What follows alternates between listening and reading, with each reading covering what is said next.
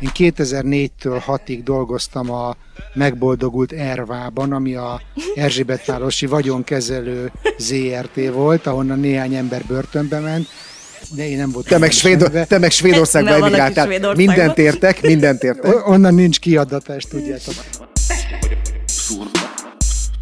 Jó, figyeljetek, azt jól érzem, hogy akkor tulajdonképpen abban egyet tudunk érteni, hogy, és én ilyet még nem tapasztaltam ebben a műsorban, hogy, hogy na, nagyszerű intézkedést hozott a magyar kormány. De légy szíves, hagy, hagy, hagy háborodjak fel azon, hogy Nyugodtan. ez a pillanat az, ami megmozdítja a kormányt, és ez, ami miatt a jó szándéka, az teljesen elpárolog. Magyar Orvosi Kamarának új elnöke lett, Kincses Gyula, akit nem azért bírok feltétlenül csak és kizárólag, mert szereti a Besodrom zenekart, hanem azért, mert az első intézkedése az volt, hogy azt mondta, hogy a hálapénz az korrupció, és hogy ezt ki kell takarítani a magyar egészségügyből, és a Árnyék, a távoli magyar valóság. Abszurd, amikor Magyarországon politikai felhanggal arról beszélnek, hogy Magyarországról kivándorolnak mondjuk Németországba vagy Londonba. Nem vándorolnak ki. El lehet menni Magyarországon. Így lehet bennünket hagyni, kérem szépen. Tessék! Lehet menni. Önök nagy és nehéz feladatra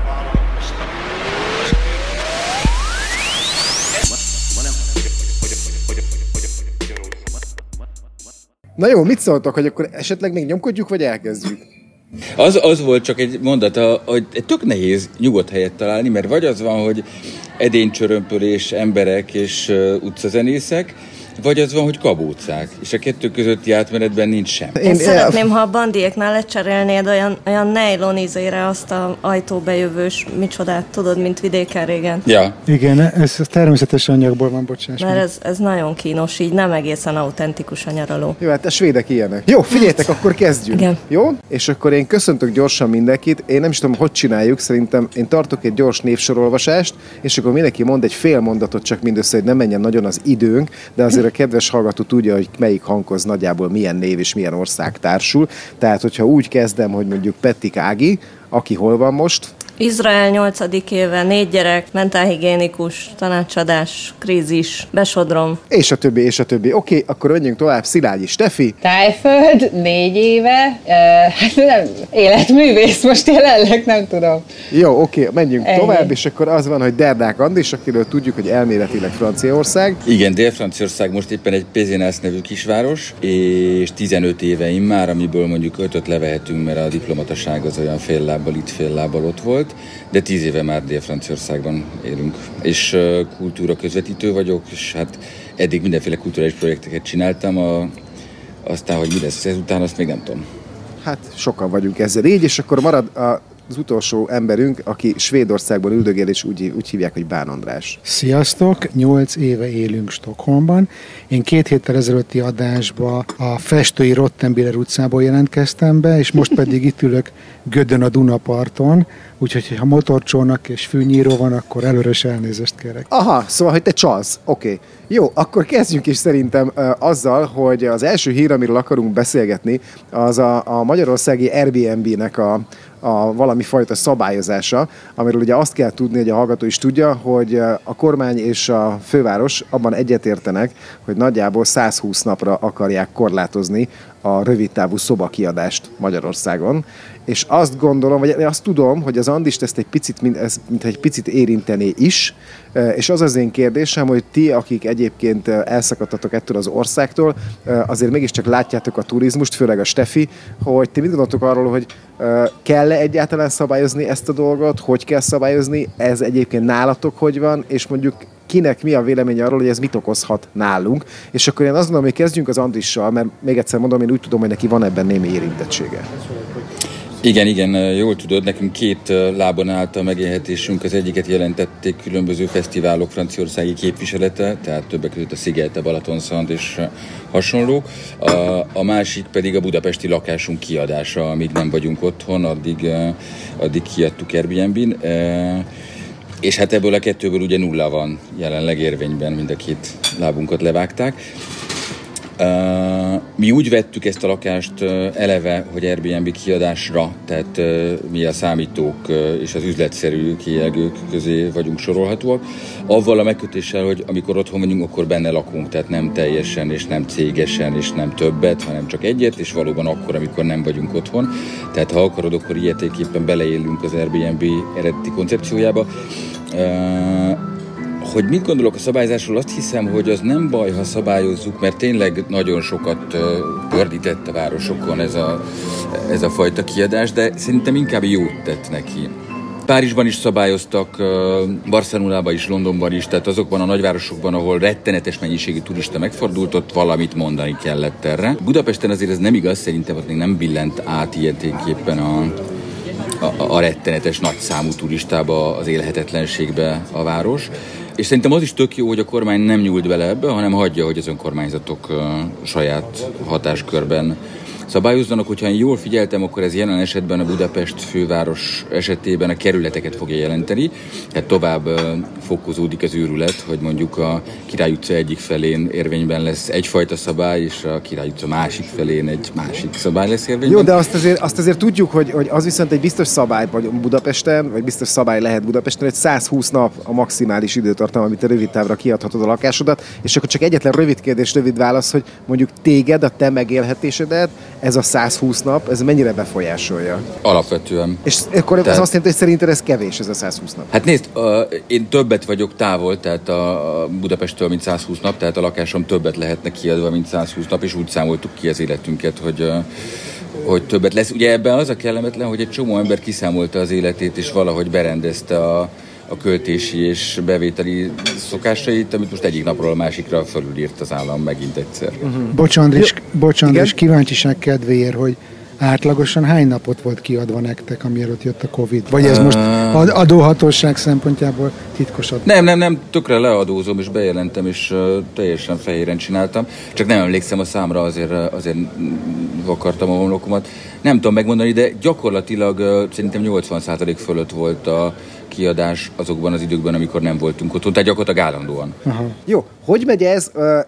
Mondom, hogy tehát én Tájföldön jártam nem is egyszer, és soha nem laktam egyébként Airbnb-ben, miközben hátizsákos turista voltam, mert olyan olcsó a szállás. Arra felétek van egyáltalán ilyen? Hát minden bizonyal, de uh, én nem ezért kaptam fel a fejem erre a hírre, hanem mert hogy igazán őszintén nagyon felháborító, de nem a szabályozás bevezetése miatt, mert én is azt gondolom, hogy százféleképpen lehet ezt szabályozni, hanem az az aránytalansága, amit a a rövidtávú lakáskiadások okoztak, hát nem csak Budapesten szerintem, hanem nagyon sok más, mondjuk akár vidéki helyszínen is. Hosszú-hosszú évek óta sírdogálnak emiatt olyan szereplői a társadalomnak, akiknek a hangja nem volt meghallgatva egészen mostanáig. Például a hetedik kerületben, az ötödik kerületben élők, azok, akik amúgy szerettek volna ott élni, de már nem tudtak vásárolni lakást, mert tudták megfizetni az uh-huh. árat, ami ennek a következtében felemelkedett, és az a rossz érzésem van, hogy az egyetlen magyarázat annak, hogy ez napfényre került, mint probléma, az a szuper nagy tőke, tehát a szállodaláncoknak az érintettsége. Nyilván ők is sikítottak, csak halkan, mert nem voltak annyira sarokba szorítva, és most van az a pillanat, amikor ezzel foglalkozni akarnak, hogy megtámogassák ezzel a szállodaipart. Uh-huh. És én azt gondolom, ennek az egész bérbeadás, lakástulajdon problémakörnek a kormány által felkarolni kívánt részének, azok a magyar állampolgárok kellene, hogy legyen. Azok, akik kiárazódtak kerületekből, vagy azok, akik szenvednek attól, hogy mondjuk túl nagy a, a fluktuáció, és ez nem erről az oldalról a leghatékonyabban megoldható, és a kormány részéről azt gondolom, hogy nagyon gyáva húzás ezt lejjebb adni az önkormányzatok felé, mert ha oda delegálják a döntést, akkor annál már viszont az is jobb ötlet lenne, hogyha még lejjebb delegálnák ezt a döntést, hogy házanként lehessen dönteni erről.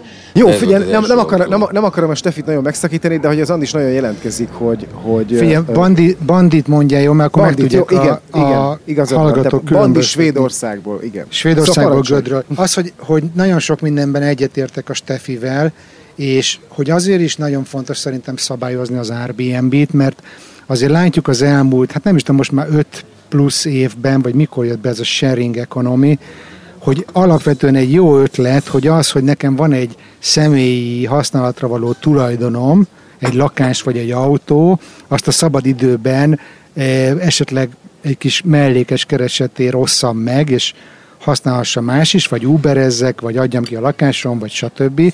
Hogy szerintem ez egy tök előremutató gondolat, de hogy ebből inkább az olyan cégek kezdtek el iszonyatos durva profitot nyomni, mint pont az Airbnb, vagy az, mondjuk az Ubernek a profitjáról ne beszélgessünk, mert az e, bukóban van évek óta, de hogy benyomulnak piacokra úgy, hogy nincsen szabályozás, ezt kihasználják, és tönkreteszik úgy a hagyományos szereplőket, hogy közben ők sem termelnek profitot. Tehát, hogy igazából ez a lose-lose szituáció, és hogy ezért is szerintem fontos nagyon szabályozni. Aztán az, hogy tényleg önkormányzat szinten van, az, az egy kicsit szerintem nevetséges, mert aki megvett befektetési célra egy lakást, és tudjuk, hogy Budapesten rengeteg külföldi tett így, az most a szerencséjét abban fogja megtalálni, hogy a hatodik vagy a hetedik kerületbe vette, vagy a 13-ba, tehát hogy ez meg tök random. Izraelben hogy van, mert én ott sem laktam egyébként soha Airbnb-ben, de azt gondolom, hogy ott azért nagyobb, nagyobb ö, ö, számban van. Itt van Airbnb, és ö, nagy balhé van mindig, amikor szoba kerül, hogy akkor most szabályoznák, és pont ez a 120 nap szokott itt is fölmerülni.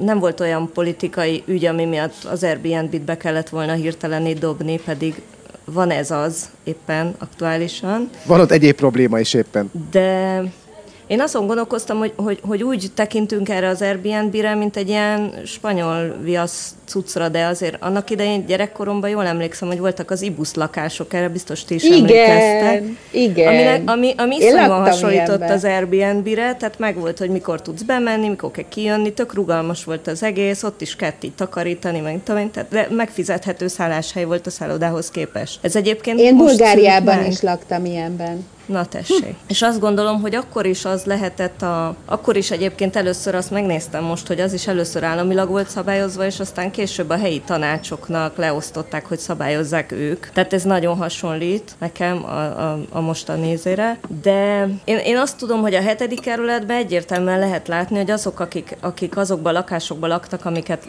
jellemzően külföldi befektetők vettek meg, és most Airbnb lakásként ki vannak adva, azoknak az eredeti lakói, nem tudom, hogy ti jártok-e a hetedik kerületbe, a szuterén üzlethelységekbe költöztek át, ami önkormányzatok tehát az önkormányzathoz tartozik, az önkormányzat, mint bolthelyiség nem tudja értékesíteni, bérbeadni, mert kutya nem akar egy szuterén üzletbe lemenni már, és akkor ott laknak ezek az emberek, családok, komplet családok laknak ilyen föld alatti üzlethelyiségekben, ami jobb, mintha az utcán laknának, de, de engem egy két vagy három évvel ezelőtt annyira döbbenetes élményként ért, hogy minden egyes ilyen ház alatti üzlethelyiségbe család lakik, hogy én akkor fogtam föl, hogy az, amit az Airbnb csinált, az nem csak, nem csak ö, azt változtatta meg, hogy aki, aki albérletbe kénytelen lakni, mert nincsen olyan tőké, amiből tud lakást venni, tehát mondjuk, hogy minimálbérből élő család, hogy nem csak ők veszítették el azt a lehetőséget, hogy lakást béreljenek, hanem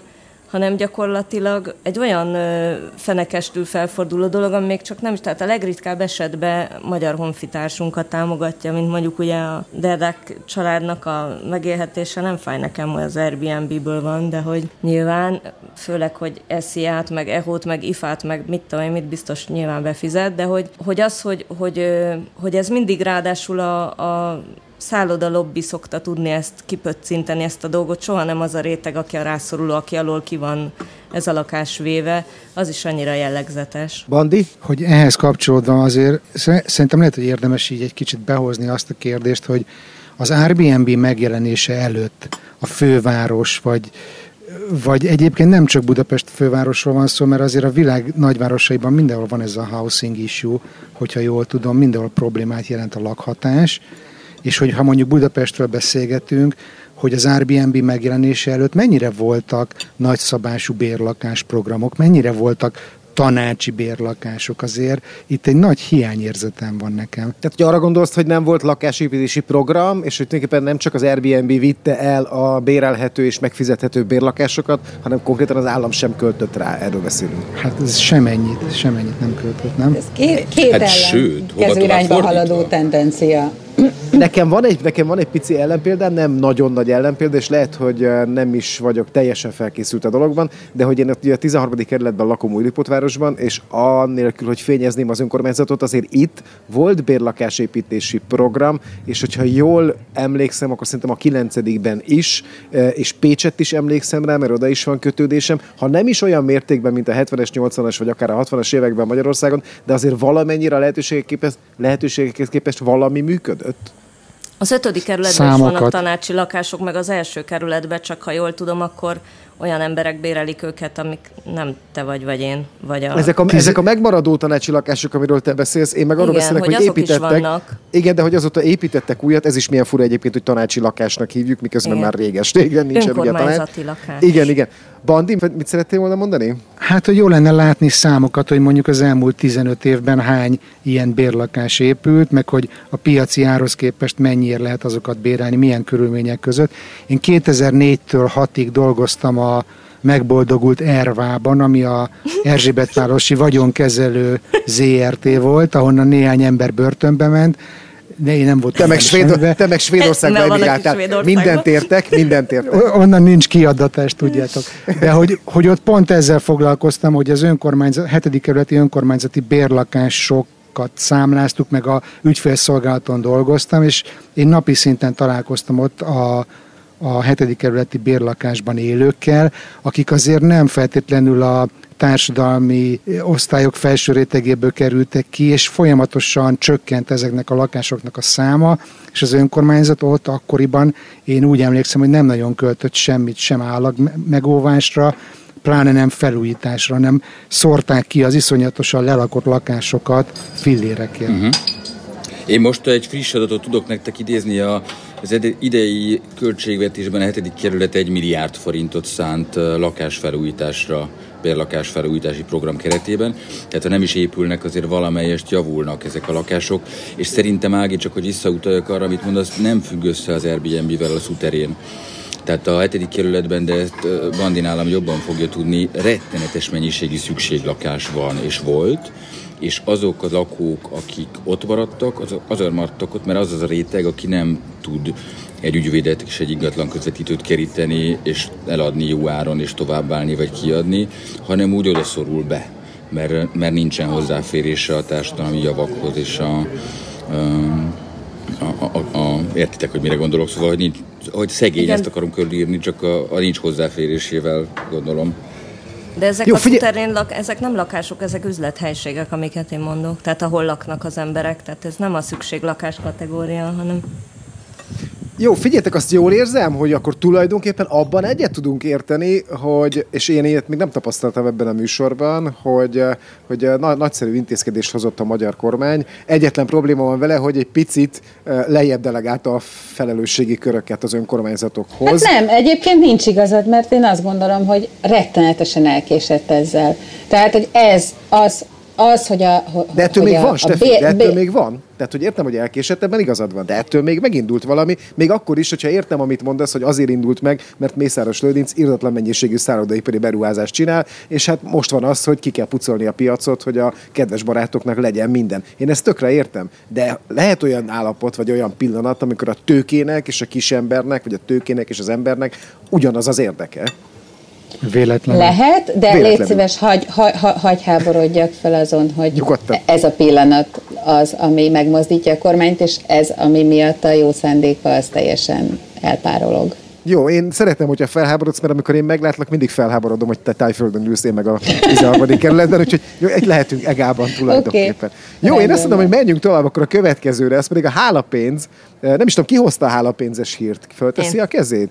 Ági, hogy is néz ki ez a történet? Hát úgy néz ki a történet, hogy a Magyarországon a Magyar Orvosi Kamarának új elnöke lett, Kincses Gyula, akit nem azért bírok feltétlenül csak és kizárólag, mert szereti a Besodrom zenekart, hanem azért, mert az első intézkedése az volt, hogy azt mondta, hogy a hálapénz az korrupció, és hogy ezt ki kell takarítani a magyar egészségügyből, és akkor sokat gondolkoztam, hogy a, nekem az, a magyar egészségügyel kapcsolatban csupa olyan élményem, vagy anyukámat operálják, és ott állok egyik lábamról a másikra, hogy kinek kell és hogyan tulajdonképp borítékot adni. És hogy amikor azt mondja az orvos, hogy kinyitottuk, visszavartuk, 80 lesz, akkor mi a helyes reakció? Izraelbe költöztünk. Én, én úgy Magyarországon nem szoktam orvoshoz menni annak idején, bármi bajom volt, mert, mert azt éreztem, hogy nem tudom a közlekedési szabályokat. És amikor kiköltöztünk Izraelbe, akkor hirtelen minden problémámmal orvoshoz szaladgáltam, mert mert egy tök átlátható, normális rendszerrel találkoztam, ahol választottam egy betegbiztosítót a felkínált öt közül, ami, ami van, és akkor azon belül lehetett különböző programokat, tehát különböző sávokat választani, hogy miért szeretnék, és, és abban mi tartozik bele, van akinek a plastikai sebészet fontosabb, van akinek meg az, hogy orvost, orvost választhasson, bármilyen műtétről van szó, van akinek az a fontos, hogy milyen hányágyas korterembe kerüljön, stb. stb. És hogy akkor sokat gondolkoztam ezzel, hogy itt Izraelben egyáltalán nincsen hálapénz, hogy Magyarországon mi a túró tartja fönn ezt a rendszert, hogy ez kinek jó, mert az orvosnak nem jó, hogy van hálapénz, mert az azt jelenti, hogy alacsony a fizetése.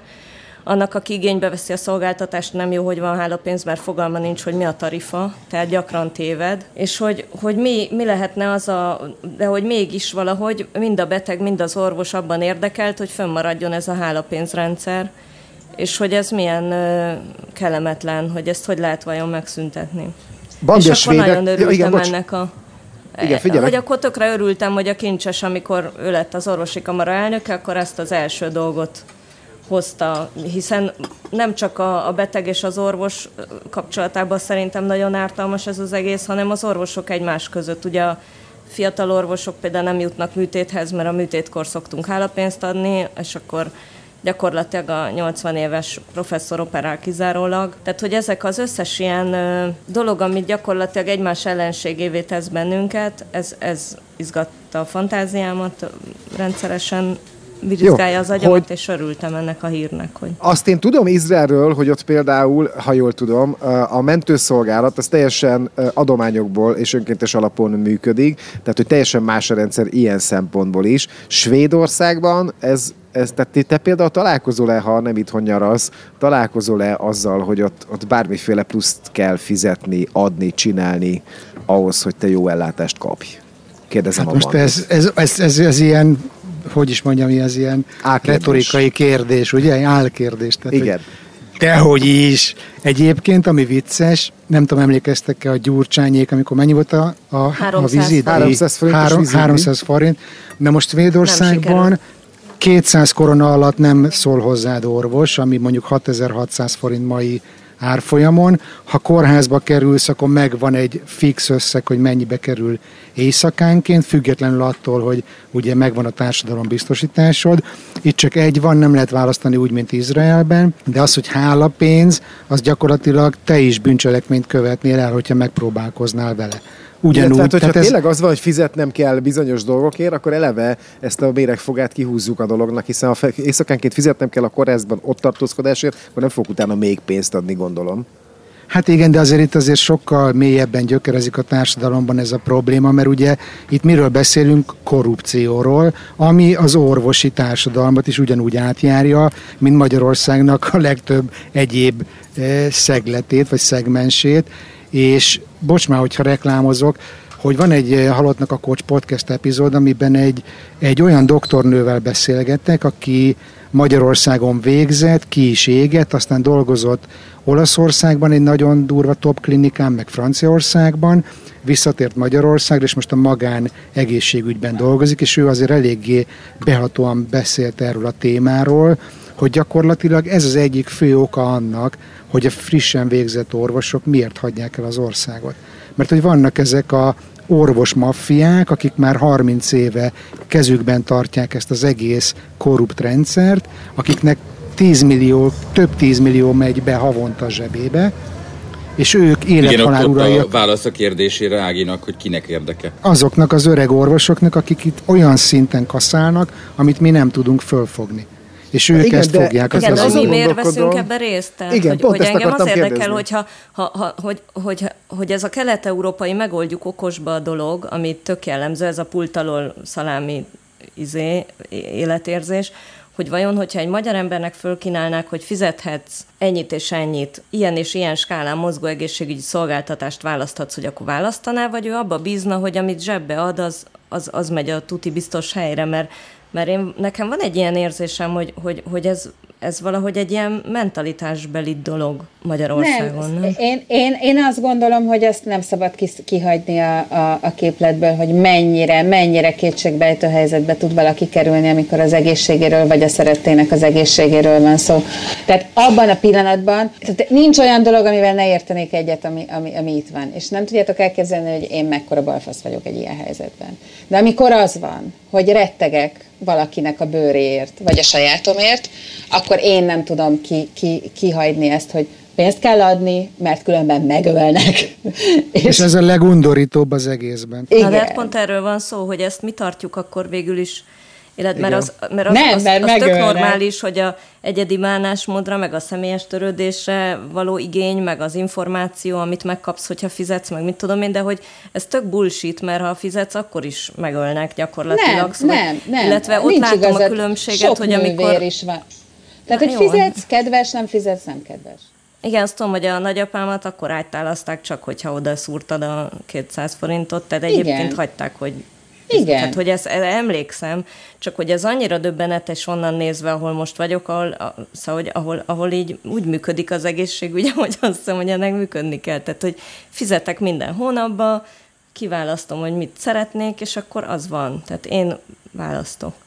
Én mielőtt, mielőtt a bandit megengedem, hogy előtte meg hadd kérdezzem meg, hogy Steffi, hogy te mennyire látsz rá a táj egészségügyre, hogy az milyen rendszerben működik? Mert arról szerintem senki nem tud, vagy nagyon kevesen. Hát képzeljétek el, hogy az van, hogy ha, ha van munkaviszonyod, akkor az egyben azt is jelenti, hogy van ö, egészségbiztosításod.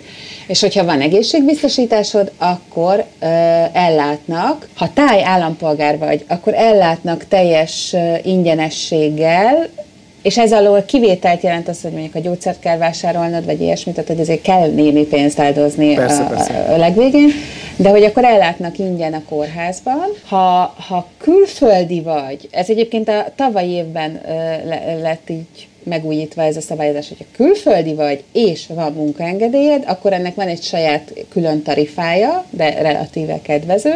Ezt csak azért tudom, mert a férjem, ő, ő ebbe a kategóriába tartozik, és hogyha pedig turista vagy, akkor az állami kórháznak van egy harmadik tarifája, amivel ellátnak téged. Viszont, ha külföldi vagy, és van biztosításod, mert például miért ne lenne, akkor viszont már ott van a komplet spektrum az ember előtt, hogy oké, de akkor miért mennék az állami kórházba, amikor mehetnék a Csili magánba is, és az az igazság, hogy ilyen hozzáértésben, kedvességben azokban a kórházakban, amikben én megfordultam, vagy segítőkészségben, nem volt drámai különbség, csak a kristálycsillárok méretében. Hozzátéve azt is, hogy a, hogy a mi aprócska kis szigetünkön egy, mit tudom én, két-három éve épült egy új állami kórház, aminek az újsága, tehát hogy, hogy, hogy tényleg így festékszag van. Én, én, én így, így, és én járok orvoshoz Budapesten. Azóta jár. Szóval Szóval, hogy így el vagyok ájulva itt az állami kórháztól, annyira csodálatos, és akkor viszont itt nincs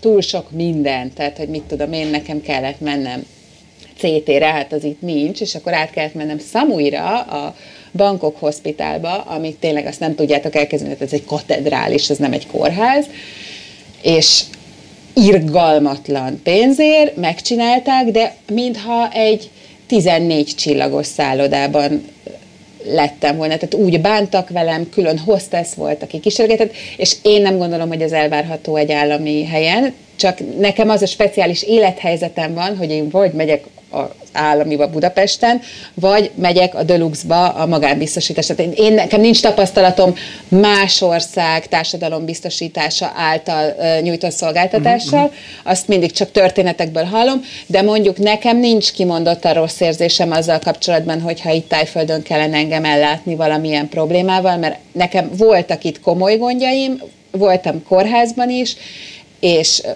tehát sok minden történt velem, nincs rossz tapasztalatom. Nagy, De itt nagyon jó, itt van, nagyon maga. De hogy van? Hát ilyen környezetben Na, nem tud hogy... lenni. Elsősorban a magánt veszem ö, igénybe, mert nem én fizettem, hanem a biztosítom, és ö, az életben nem tudnám kifizetni azt, ami olyan számlát csináltam, hogy szerintem azóta is megbánták, hogy szerződésük van velem, de de, de, de, de csodálatos minőségű szolgáltatást kaptam érte. Úgyhogy És sajnos nem tudok hozzászólni. A... elég, szóval Izraelben iszonyú elégedetlenek a, az, az átlagember az egészségügyi ellátással kapcsolatban, megkérdezed, azt mondja, hogy ez borzasztó. Na jó, de és bocsánat, Izraelben mindenki elégedetlen mindennel, tehát hogy legyünk őszinték.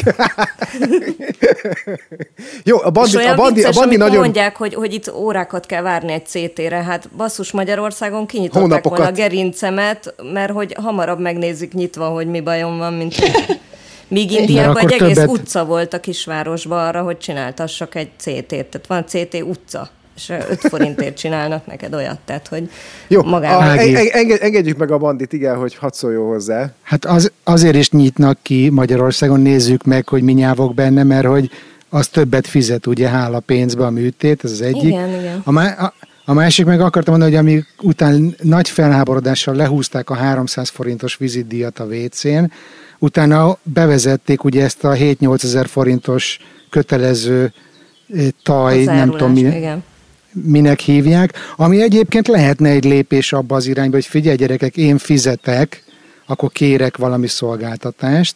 A másik, ami talán még segíthet a motiválás, motiválni azt, hogy fehéredjen a, az egészségügy, az az, hogy azért eléggé komoly eh, magánegészségügy fejlődött ki Magyarországon, és hogy ott tényleg az van, hogy te fizetsz azért, amit kapsz, és pont ezt mondta ez a doktornő, akivel beszéltem, hogy ő ezt szereti benne, hogy ott van a számlán, hogy ez ennyibe került, és nem kell senkinek semmilyen formában kellemetlenkednie.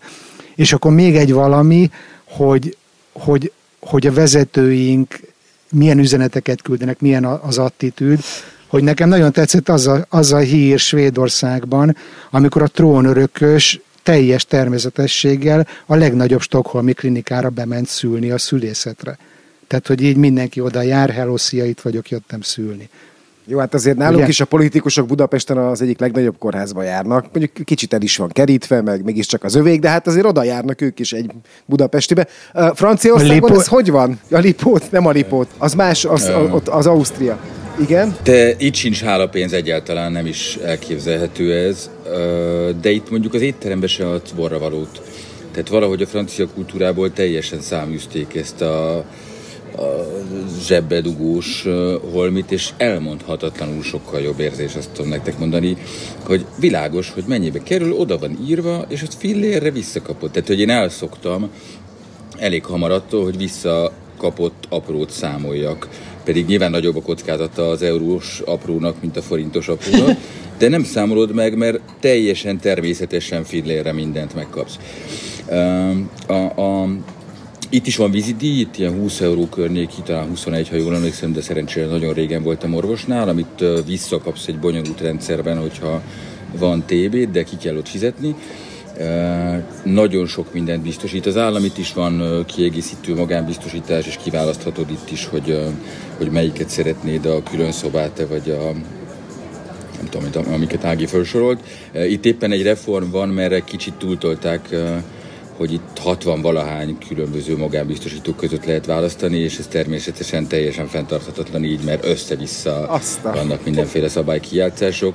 Tehát most a, a kormány egyik programja az az, hogy hogyan lehet rendet vágni ebbe, és mondjuk lecsökkenteni 4-5-6-ra a, választható magánbiztosítók számát. És hát ha visszatérhetek a magyar ügyre, én ezt úgy látom, hogy a rendszerben való bizalmatlanság az oka ennek az egésznek. Tehát az apámat elnéztem, amint az utolsó idejében a földi létének, az örökségünknek egy szemmel látható részét dugtosta bele különböző orvosok és sápolók zsebébe, hogy ő kizárólag abba bízott meg, amit ő külön kifizetett. Én pedig, amikor itt bemegyek egy francia kórházban, akkor kizárólag abban bízom meg, hogy az intézmény, amit választottam, az megbízhatóan jól működik. Tehát, hogy van egy bizodalmam az intézményi rendszerbe, és otthon pedig van egy bizodalmad a, a személyközi kis, kis izé, feudalista Hát, hogy nekem orvosom van, vagy kórházam van, ugye az a kérdés. És nálunk itthon nekem orvosom van, minden területre külön saját orvosom. Na most kép- képzeld el azt a helyzetet, hogyha te ezt úgy csinálnád, hogy uh, sofőrt választasz, és nem taxitársaságot. Igen. Ez azt jelenti, hogy ki vagy szolgáltatva egy sofőrnek, ami persze állati elegáns, de egy kicsit drágább megoldás, mint hogyha egy taxitársaságot választasz, és akkor azt gondolod, hogy ha a fő taxi, akkor bármelyik taxi, akkor annak jó lesz a sofőr, és nem fog belemenni a Dunába veled. Bandi? Csak hogy még itt ennek a hírnek a farvizén mindenképpen szeretném a Girl Power jegyében megjegyezni, hogy, hogy mondjuk el még egyszer a nevét, aki ezt a témát bedobta, mert hogy én azt gondolom, hogy Magyarországon ez óriási nagy bátorság, hogy egy ilyen durva, nagyon mélyen beágyazott korrupciós témát valaki elkezd egy hivatalos pozícióból piszkálni. Az hagyján, de hogy azt is bedobta, hogy a, hogy a nőknek a száma az orvostársadalmon belül annyira Így van. alacsony, hogy, hogy az egészen elképesztően egyedülálló mutatvány. Várjál, nem az, volt, hogy, nem az volt, hogy nagyjából fele-fele a nők aránya, csak hogy például az orvos, mi ez, orvos szövetség, vagy mi ez, kamara, mi ez? Kamara. Orvos Orvosi kamarának kamara, a orvosi vezető? kamara. Orvosi kamara, Kicsis azon, Gyula. azon belül, azon belül a, akik pozícióban vannak, azok szinte mind férfiak. És most végre ő az első Voltak nő, eddig, igen. És most végre ő az első De- nő, és egyből belenyúl egy ilyenbe, ami Ő is nekem egy óriási... elnöke. Igen, ő a kamara alelnöke egyébként. Ő az és alelnöke, tehát az elnök a Kincses Lénárd Ritának aki, hívják. Lénárd Rita, aki bedobta, ő az alelnök, és azt mondta el, hogy még soha Magyarországon nem volt az orvosi kamarának női elnöke. Akkor Lénárd Rita for president. Tehát, hogy ezt is Bizony. szeretném adásba. Hát most azért mondjuk- Igen, és hogy az is fölmerül azért, hogy, hogy azt nem gondolhatjuk normálisnak, hogy egy kezdőorvosnak mondjuk az óradíja az 900 forint Magyarországon, és a szakorvos meg 1700 forintot kap óránként, tehát hogy azért a, a Meg- hálapénz témának az egyik eredője lenne, hogy normális fizetése legyen az orvosoknak. Mekibe ezerölt most láttam a Váci úton. Na tessék. Viszont nem én meg azt, azt gondolom, hogy, hogy, hogy a fenntarthatósága egy ilyen rendszernek az számomra rejtély, tehát hogy én, nem látom át a matematikai logaritmust, amivel ezt ki lehet számolni, de azt viszont tudom, hogy az én csili-vili egészségbiztosításom, amivel tényleg nem tudom, hogy mit nem kérhetnék, az azt hiszem, hogy kétszer annyiba kerül, mint ez az önként fizetendő társadalomhoz. Nem tudom mi ez, ezt én is fizetem magam után. Egészségügyi hozzájárulás. Egészségügyi Ez a- igen? hozzájárulás. Mi Tehát, az hogy az, az, az kerül azt Ez a hiszem, 8000 forint. Hé- 7007. 8000 forintba havonta, és hogyha visszabontom a biztosításunkat, az mondjuk 15 ezer, 16 ezer forintba kerül havonta. Ami olyan nem normális luxusban tart, amit nem is értek. Tehát, hogyha fizethetnék mondjuk 10 ezeret havonta, és mondjuk kétszer olyan jó minőségű lenne az ellátás. Tehát, hogy érted, a biztosítótársaságnak ki kellett, hogy jöjjön a matek valahogy. Na igen, de azért azt tegyük hozzá, hogy Tájföld egy picit, nem nagyon, de egy picit népesebb ország, mint Magyarország, úgyhogy lehet, hogy ez is oka azért ennek a dolognak. Mi De nem. több, több ember, több beteg. Hát Több egyrészt TT. igen, másrészt meg több fizető. De hogy eh, mit szeretne a bandi? Azt szeretném mondani, hogy nagyon-nagyon-nagyon-nagyon hibás lenne szerintem úgy gondolkodni, hogy az egészségügynek piaci alapon kell működnie. Én ezzel ellen vagyok minden porcikámmal. Tehát ez nem az a sztori, ez aminek piaci alapon kéne, hogy működjön. Ez az egyik. A másik pedig a hatékonyság. Tehát oké, hogy beleöntjük az adóforintokat, de milyen rendszerbe öntjük bele az adóforintokat. És amíg vannak ezek a kiskirály főorvosok Magyarországon, akiknek van hatalma ahhoz, hogy nyitva tartsák a 150 ágyas kórházukat, akkor addig olyan rendszerbe mennek bele az adópénzek, ami aztán a legpocséklóbb, legdurvább a világon. Azért, hogyha megnézitek, egy mondjuk tudom, hogy például Hajfán van két nagy kórház. Nem tudom Tel Avivban mennyi van, de hogy összevonják ilyen szuper kórházakba, hogy minél hatékonyabb legyen a működés. Stockholmban is nem az van, hogy minden utcasarkon van egy kórház, akinek van főorvosa, főnővére, fősebésze, fő mindene, és azok mind Főportás. külön nyúl, igen, mind külön nyúlják a lóvét. Tehát, hogy azért ed- ez is szerintem ezek a kiskirályok akadályozzák azt a nagyon régóta várt egészségügyi reformot, ami Magyarországon 30-40 éve nem történik meg. Jó, hát akkor kettő dolgot mondok erre gyorsan, és ezzel szerintem kb. le is zárhatjuk ezt a részt, hogy az egyik az, hogy ne aggódjatok, mert ugye most indul egy kormányzati program, amit hát nem mernek egészségügyi reformnak hívni, de azért mégis, amelynek, ha jól emlékszem, az a legfontosabb célkitűzése, hogy valahogy ketté válassza és rendbe tegye a magán egészségügyet, amiből, ahogy a Bandi is mondta, egy elég nagy szelet alakult ki az elmúlt tíz évben Magyarországon, és az egyébként meg nem magán egészségügyet, és erre azt ígérik a káslérék, azt hiszem, hogy ez egy öt éves program lesz, és azt hiszem jövőre indul, úgyhogy ezzel, ezzel nem is lesz baj. És a szuperkórház, amit megmondasz, hát az pedig hát elég régóta épül, hogyha Karácsony Gergely nem olyan gyáva és teszet ossza, mint amilyennek egyébként látjuk a kormány médiában, akkor szerintem ez előbb-utóbb el is fog indulni. Most már legalább 15 éve tervezik, tehát egy 15 év múlva nekünk is lesz ilyen szuperkórházunk Budapesten. Addig meg hát tájföldön süt a nap, és milyen fantasztikus minden maradjunk ennyiben. Figyelj, de Hogy- Magyarországon az meg fog akkor változni szerinted, hogy a WC papírtól kezdve a villán keresztül a gyógyszert és az altatót is vinni kell magaddal, hogyha ellátásra Nézd, szorulsz? ezt már a múltkor is remény? mondtam, ezt már a múltkor is mondtam, hogy ha nem emigráltatok volna ilyen messzire, akkor tudnátok, hogy itt minden szuper. Tehát, hogy onnan, Jeruzsálemből nagyon könnyű azt mondani, hogy bezdeg én viszem a WC papírt Budapesten, és azt kell mondjam neked, hogy neked igazad van ebben. Na menjünk tovább, eh, mert hogy van még egy, van még egy szerintem tök fontos és érdekes dolog, hogy eh, van nálunk most egy eh, jó kis nemzeti konzultáció, ami körül egyébként nagyon-nagyon fura dolgok vannak, de hogy én, de hogy én, én arra vagyok kíváncsi, hogy találkoztok-e ti mondjuk Tájföldön szerintem kevésbé, de hogy találkoztok-e Izraelben, Svédországban, vagy akár Franciaországban azzal, hogy a kormány ilyen hatékonyan, ilyen erővel és ilyen uh, fontos kérdésekben megkérdezi az embereket. Amikor gondolkodtunk ezen az adáson, akkor nekem az jutott eszembe, hogy kéne keresni valakit Svájcból, mert aki mégiscsak nagyobb tapasztalata lehet abban, hogy ez hogy működik,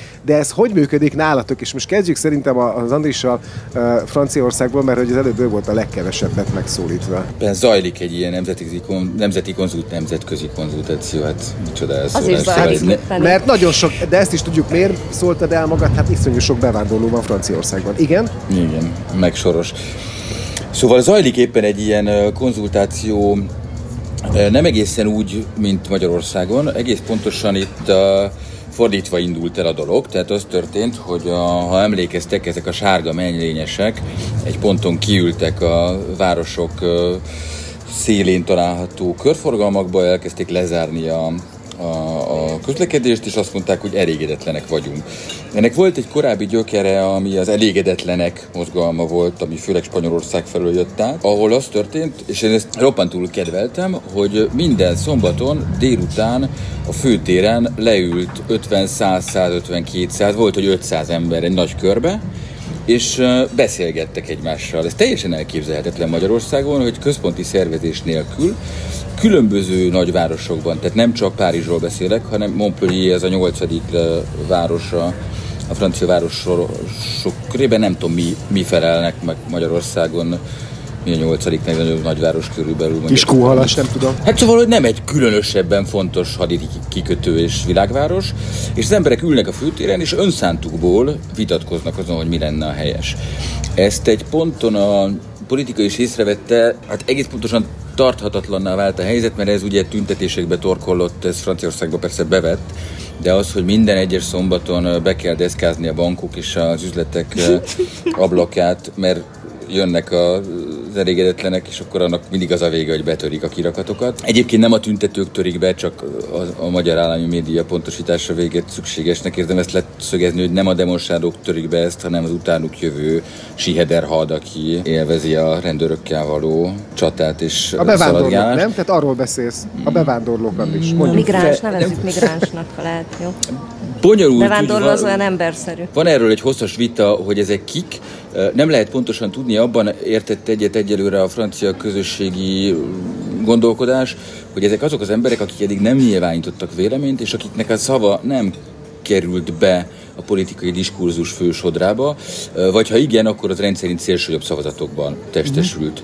Tehát ö, van, van erről egy, egy hosszú gondolat, hogy akik a szélsőjobbra szavaznak, azok azért szavaznak oda, mert ez az egyetlen módja, hogy őket észrevegyék, hogy nekik is legyen szavuk a, a dologban.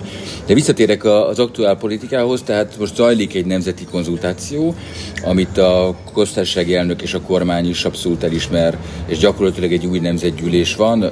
Ha jól emlékszem, a számra 150 kérdést kérdést vetettek föl, ami a hányal közlekedünk a városban, tól egészen ahogyan szavazzunk,ig sok, sok témát ölel föl, és akit ez érdekel, abban ez részt vesz, elmegy, de nem arról van szó, hogy a kormány kiküldött előre megfogalmazott kérdőíveket, és abba be kellett x amit az Orbán Viktor kért tőled, hanem valódi vita zajlik arról, hogy mit kéne a társadalomnak különböző problémákra reagálni. Ne, nekem ez lenyűgöző, és magyar résszel szinte felfoghatatlan. Izraelben kérdezi a nem kormány. szokott a Bibi semmi ilyesmit kérdezni, Tehát mert pedig, ő de hát, tud. Hát de ők nagyon ő csak válaszol. Ő Igen, de nagyon, jó, ő nagyon jóban vannak Orbán Viktorral, tehát hogy akár kérdezhetne is. Igen, nem szokott. Nekem az a, nekem az a kérdésem viszont felétek, hogy a nemzeti konzultáció az miért nem közvéleménykutatás címen fut?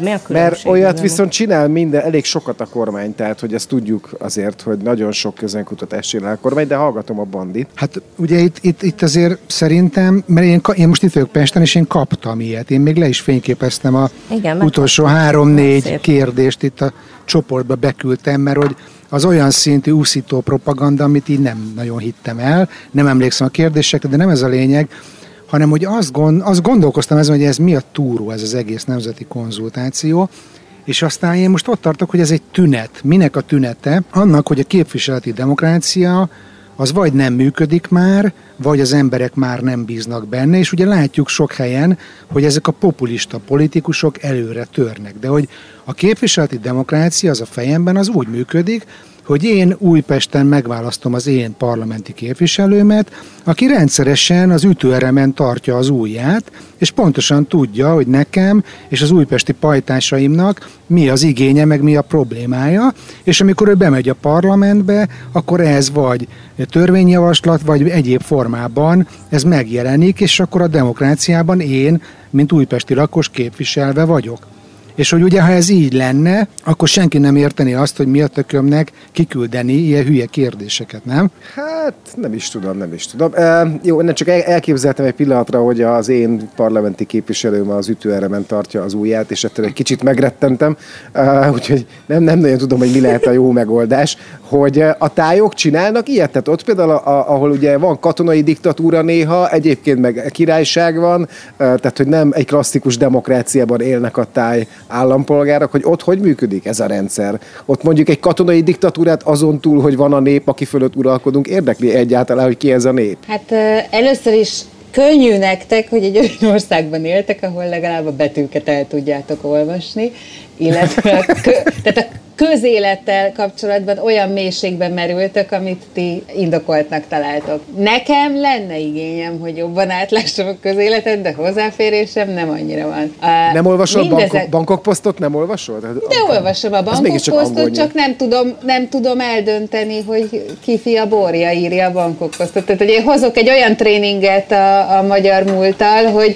én már semmit nem hiszek el. A he- helyi viszonyokat nem ismerve, és részben pedig ismerve, örült módon meg voltam lepve, amikor március, nem tudom, 19-én, vagy nem, várjatok, az 20, 25-én volt, mert ez a házi karanténom vége volt, én 18-án jöttem vissza a Kuala Lumpurból. És akkor egyszer csak azt mondták, hogy Kotao népe, menjetek a templomba, mert ez egy ilyen jó nyitott tér, és akkor megbeszéljük, hogy mizuka van. És akkor Kotao népe oda ment, a farangokat így különültették, hogy ti csöndben, mert hogy nekünk, ugye mi nem vagyunk állampolgárok, de alapvetően a farangokra azt mondták, hogy csak a biznisz, vagy mi az üzlettulajdonosok jöhetnek el, hát engem ez nem tartott távol, én azért elmentem. És az történt, hogy megjelent a szigetünknek a, a rendőrfőkapitánya, és elmondta a népnek, hogy a helyzet az az, hogy, hogy, a, hogy nálunk nincs eset a szigeten, viszont körbe, tehát a szárazföldön hozzánk közeleső részeken egyrészt van, és ennek következtében szigorúbbak a szabályozások, mint nálunk. Ezért el fognak kezdeni jönni hozzánk az emberek, akik, akik bulizni akarnak. És utána jött a kórháznak a főigazgatója, és elmondta, hogy az a helyzet, hogy nálunk nincs eset, és az a baj, hogy ugye nekünk nem nagyon van, ez egy rendelőintézet, tehát hogy kezelni se tudunk túl sok embert, úgyhogy relatíve jó, hogy nincsen eset. És akkor még jött valaki, a politikus, aztán az önkormányzat vezetője, és akkor így elmagyarázta azt, hogy, hogy, hogy, hogy, hogy a környékünkön lévő rosszabb helyzet, az hogyan fogja ránk nyomni a, a nagyobb tömeget. És utána megkérdezték, hogy tegye fel a kezét, aki szeretné, hogyha lezárnánk a szigetet. És mindenki föltette a kezét, és azt mondták, hogy nagyon jó, mert most nekik megvan a felhatalmazásuk, készfeltartás templom, megvan a felhatalmazásuk arra, hogy a, hogy a kormányzó elé vigyék azt, hogy Kotaó népe nagyon szeretné, hogyha lezárnák a szigetet, mert be vannak szarva. És egy nappal később lezárták a szigetet. Na de most, most Magyarországon is valami ilyesmi előkészület zajlik, tehát már, már megjelent a kommunikációban a külföldről behurcolt vírus izé, rémképe, és majd megmenti nagy döhe az ő népét, és lezárja Magyarországot hermetikusan. Nem, tök szépen elő van készítve az egész. Június 9-én Ez is nagyon manipulált volt. És kész. Tehát hát figyeljetek, ebben erre neked igazad van, mert az, amit ott csináltak, az full manipuláció volt. Minden egyes szereplője az előadásnak, csak az volt az én érzésem, hogy ez jogos. És én nem, tök jó volt a helyszínválasztás is szerintem, az, hogy ezt egy templomba, szóval ez, ez, ez az egész nekem nagyon tetszik. Igen, Bocs. nekem is tetszett. Főleg, hogy ma ott volt. Azért ismerjük, Figyelünk. Azért ismerjük el, hogy az Orbán Viktor szó használata az is elég szép. Ez a behúrt, külföldről behurcolt. A behurcolás. Azért ez, a, ez, ez, ez eleve. A nyelvi valóság azért az nagyon De én úgy, úgy olvastam, hogy ez, a, ez, a, ez az egész nemzeti konzultáció is az ő tehát ezt ő 2005-ben dobta be a országértékelő beszédbe, ami szintén azért nem egy rossz. Tehát, tehát ügyes a fiúna. Hmm. És akkor Svédországban hogy van ez? É, nem tudok erről nyilatkozni, mert ugye nincsen ilyen, hanem inkább azt akartam mondani, hogy, hogy a behurcolás, meg a, meg a populizmus, meg a, meg a transzparencia, hogy ugye most ez ilyen napokban látjuk a híreket, hogy Magyarország körül az összes országban elkezdtek újra nőni a covidos esetek számai, kivéve Magyarországon, ugye, mert hogy hát ez itt a szívcsakrája a világnak. Szívcsakra. Igen, tehát Igen pont akartam. Itt nézem szembe. Az nem... Itt ülök a Dunaparton, szembe látom is ott dobogókönnél a szívcsakrát, hát, és hogy ez tök jó, mert közel vagyok és dobogunk, de hogy az a vicces, hogy közben meg olvastam ma reggel, hogy Norvégia update hogy milyen országokban javasolják, hogy oké okay utazni a norvégoknak, és Magyarország még mindig nincs benne, úgy, hogy itt a legkisebb a száma a megfertőzötteknek. Na jó, de Magyarországon azért van kicsi szám, mert egyáltalán nem tesztelnek, nem? Szóval hát, itt figyeljetek, én meg, én meg szeretném egy kicsit... 20 ezer tesztet egy nap. Tehát. Szeretném egy kicsit azért megvédeni Magyarországot, hiszen ti nem értek itt életvitelszerűen. Én azt gondolom, hogy a bandinál csak annyi van, hogy miután ti Svédországban ugye befutcsoltatok ezzel a történettel, legyilkoltátok az összes szerencsétlen idős embert, aki ott lakik. Nem csoda, hogy neked most fáj, hogy mi ebben jól állunk, de hogyha komolyra váltom egy kicsit a dolgot, akkor az engem is egy kicsit most bosszant személyesen, hogy én ugye jövő hét, tehát 19-én utaznék Görögországba egy négyfős családdal, ugye, és vettem most már másodszorra repülőjegyet erre az eseményre, és tegnap kiderült, hogy ha minden jól megy, akkor a következő héten, vagyis pont az elutazásom előtti napig eldönti majd a mi miniszterelnökünk, hogy vajon lezárja az összes határt, és se kisebe, és az azt jelenti, hogy én négy gyerekkel megint itt fogok ragadni, vagy ha szerencsém van, és kicsúszom, akkor amikor hazajövök, akkor két hétig kell majd ülnöm egy karanténban, és nincs átlátható döntési mechanizmus. Tehát nem tudom megmondani, hogy ha, ha mindenképpen akarok menni, akkor mikor induljak el, mert látom a folyamatokat. Tehát az valóban bosszantó, hogyha elkezdünk egy kicsit vírusozni, hogy nem ez elég átlátható sincs. ez a történet. Itt ez se, sincs? Át, itt se látjuk át, hogy mi lesz, tehát vannak nagy bejelentések. Most ma hazaküldtük a 16 éves gyereket, aki remélem, hogy közben megérkezett Budapestre, mert mert nem lehetett kiszámítani, hogy kedden nem lesz már lezárva, nem tudom mi, vagy szóval, hogy, hogy itt most nagyon labilis, de magas, magasak az esetszámok, amikor a legtöbben teljesen tünetmentesek. Tehát 39 ember van lélegeztetőgépen összesen, és tízezren betegek, tehát hogy a mhm. legtöbbeknek sem baja nincs. Andis, te is most jönnél haza, hogyha jól tudom. Volt erről szó, igen, de fejvokarászásban vagyunk, hogy, hogy mi legyen, mert szóval nem, nem tudjuk, teljesen átláthatatlan. Én nekem az a prognózisom, hogy, hogy, hogy városokat fognak lezárni, mint ahogy itt Katalán, Katalúnyában már lezártak egy várost, mint ahogy gyakorlatilag Belgrád ennek a szélén áll, szóval hogy, hogy gócpontok mentén lesz a lezárás, és azt gondolom, hogy az Európai Unió országai egymás között meg fogják hagyni egyelőre a közlekedést, de, de hát aztán a fene tudja. A proféta beszélje bele 19-ig, Vandi? Én azt gondolom, hogy most talán el kéne kezdeni elgondolkozni azon, hogy adaptálni a svéd modellt, ahol tényleg eddig nagyon sok elhunyt volt, de Például a héten voltak már olyan napok, hogy Stockholm régióban, ami a legfertőzöttebb volt, nulla haláleset. És hogy úgy, hogy közben az élet azért norm, viszonylag normális mérték mederben ment tovább. Most, hogyha mi még azt mondjuk, hogy egy évet várunk a vakcinára, akkor most itt havonta le fogják két hónapra zárni a világot? Tehát, ez lehetetlen. Ugye, Ezt nem lehet menedzselni. Ne, nálunk itt most, uh, szóval egy új miniszterelnök lehet Franciaországnak, aki történetesen annak a felelőse volt eddig, hogy hogyan indítják újra Franciaországot a lezárások után, tehát a karanténnak mi lesz a, a kinyitási logikája. Ő egy itteni kis falunak volt a polgármestere korábban, illetve hát most is megőrizte a pozícióját, itt nem összeférhetetlen ez a két dolog. És ő egyről biztosította Franciaország derék népét, hogy nem lesz még egyszer olyan lezárás, mint ami márciusban volt, mert azt nem viselné el az ország. Ezt nem ah, lehet. Hát igen, mert olyan országokban laktok, amelyeknek gyenge a kormánya és gyenge a gazdasága. Még Na egyetlen hír... Ja, bocs, Várjál, igen, mert de te nálunk... Igen?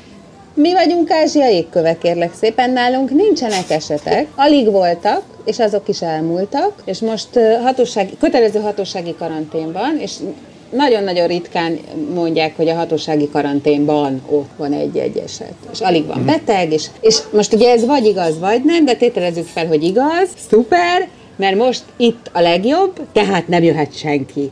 És ők úgy döntöttek, hogy még ezt a travel bubble-t is lefújták, hogy na nem, nem, nem, mert mindenhol rosszabb, mint itt, hát ide nem jöhet be senki. E, úgyhogy pillanatnyilag se ki se be, nagyon-nagyon komplikált az élet itt a turizmus farvizén. Jó, ez szóval egy picit, nem, ez egy picit sem cáfolta meg, amit én mondtam, hiszen csak annyiban, de inkább megerősített, hiszen merre van tájföld keletre, kik az mi új barátaink, ezek mind keleten vannak, úgyhogy köszönöm szépen, onnan jön a jó, ezt mi tudjuk, és mi is nagyon jók vagyunk. Azzal, hogy még egy témánk maradt volna a végére, de én azt gondolom, hogy, hogy egy egy óra után szerintem lassan zárjuk be a boltot. Még egy témánk maradt volna, hogy egyre több bevándorló van Magyarországon, akik ugye úgy tűnik, hogy a, a szomszédos országból jönnek és munkavállalók, és én azért gondolom, hogy inkább ezt tegyük el a következő adásra, mert hogy ti meg úgyis elmentetek, és akkor akik meg ide jönnek, szerintem az tök jó, mert így jó a csere. Úgyhogy maradjunk annyiban, hogy ezzel zárjuk le ezt a mai adást. Még a Bandi akar egy mondatot mondani. Annyira készültem erre a témára, hogy most így nagyon nagy feszültségek vannak bennem, hogy akkor csak egy ilyen cliffhanger bedobhatok egy-két adatot. Abszolút, mert, abszolút. Mert utána néztem, hogy a, a migránsok által széjjel rothasztott Svédországban az elmúlt négy-öt évben volt mondjuk a 2015-ös csúcs, de hogy ilyen 110-120 ezer bevándorló érkezik minden évben, miközben 50-60 ezer kivándorló van. Tehát, hogy a nettó az körülbelül 60 ezer bevándorló évente egy ugyanolyan 10 milliós országba, már hogy egyáltalán nem ugyanolyan, csak lakosság szempontjából ugyanolyan. Mert a és hogy ugye, ugye most Magyarországon 60 ezer volt tavaly, Egyébként ugye már múltkor beszélgettünk, hogy vajon mennyi lehetett a kivándorló, tehát nem tudjuk, hogy most pluszba vagy mínuszba vagyunk nettó, de hogy csak kétszer annyi bevándorló van Svédországban, mint Magyarországon. Hello, sziasztok! Hát akarjátok ezt cáfolni, vagy én erősítsem meg a kormányunkat? Rám hagyjátok, én viszont inkább azt mondom, hogy ezt nem teszem meg. Köszönöm szépen mindegyetoknak, hogy itt voltatok, és hogy azt javaslom mindenkinek, aki hallgatott minket, hogy kövesse minket mindenféle csatornán, meg lájkoljon, meg csináljon minden olyat, hogy minél több emberhez eljussunk. Köszönöm szépen! szépen, sziasztok! Ciao. Sziasztok! Hello! Sziasztok! abszurd, amikor Magyarországon politikai felhanggal arról beszélnek, hogy Magyarországról kivándorolnak mondjuk Németország vagy Londonba, nem vándorolnak ki. El lehet menni Magyarországba, itt lehet bennünket hagyni, kérem szépen. Tessék! Lehet menni. Önök nagy és nehéz feladatra